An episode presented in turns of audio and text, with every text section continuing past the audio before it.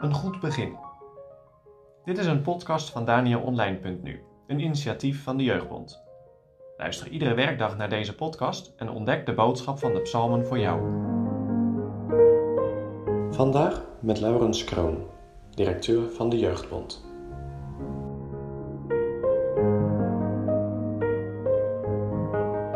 Vandaag lezen we Psalm 95.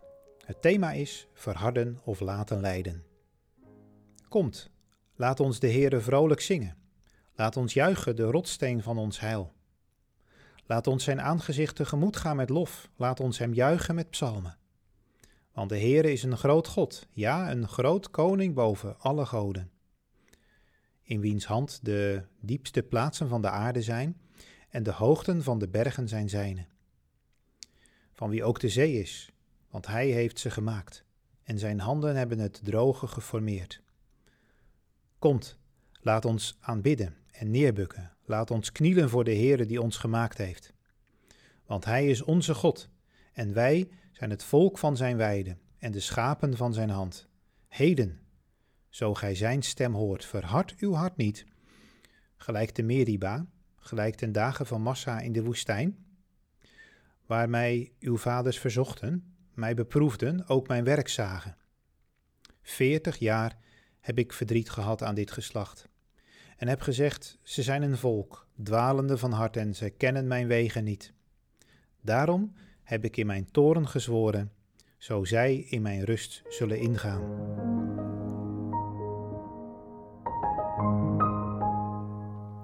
We leven met elkaar in een periode die we waarschijnlijk niet zullen vergeten. Maar hoe zullen we later op de coronacrisis terugkijken? Zouden we dan kunnen zeggen dat deze moeilijke en ingewikkelde tijd ons dichter bij de Heer heeft gebracht? Dat we ons samen hebben gebogen voor de grote God van hemel en aarde? Dat we met onze schuld en zonde aan zijn voeten terecht zijn gekomen en dat we zo zijn genade hebben ervaren? De dichter van Psalm 95 kijkt ook terug. Hij sluit deze psalm af met herinnering aan een onvergetelijke periode in de geschiedenis van het volk Israël. Hij wijst in vers 8 heel concreet naar Massa en naar Meriba. Dat waren dieptepunten tijdens de moeilijke reis van Israël door de woestijn. Massa is in het Hebreeuws hetzelfde als verzoeking. Meriba heeft in het Hebreeuws te maken met strijd, met twist. Het volk gaf in die plaatsen de Heere de schuld van de ellende waarin ze terecht waren gekomen. Ze hadden enorme dorst gekregen en er was geen water. Met die nood waren ze bij Mozes gekomen. Ze vroegen zich af of God er wel bij was, daar in die woestijn. De Israëlieten kwamen in opstand en verzochten daarmee God. Ze twijfelden aan zijn betrokkenheid en trouwe zorg. En dat terwijl ze hem toch al eerder heel duidelijk aan het werk hadden gezien. De dichter wil deze verdrietige gebeurtenissen in herinnering roepen, bij de mensen van zijn tijd, om hen ervoor te waarschuwen niet in dezelfde zonde te vervallen en het hart te verharden, God te verzoeken. Misschien twijfelen ze aan zijn aanwezigheid, of zijn ze het niet eens met de weg die hij met hen gaat. Laat ze dan niet doen, zoals hun voorouders in de woestijn. Maar, zegt hij in vers 6, laat ons aanbidden en neerbukken.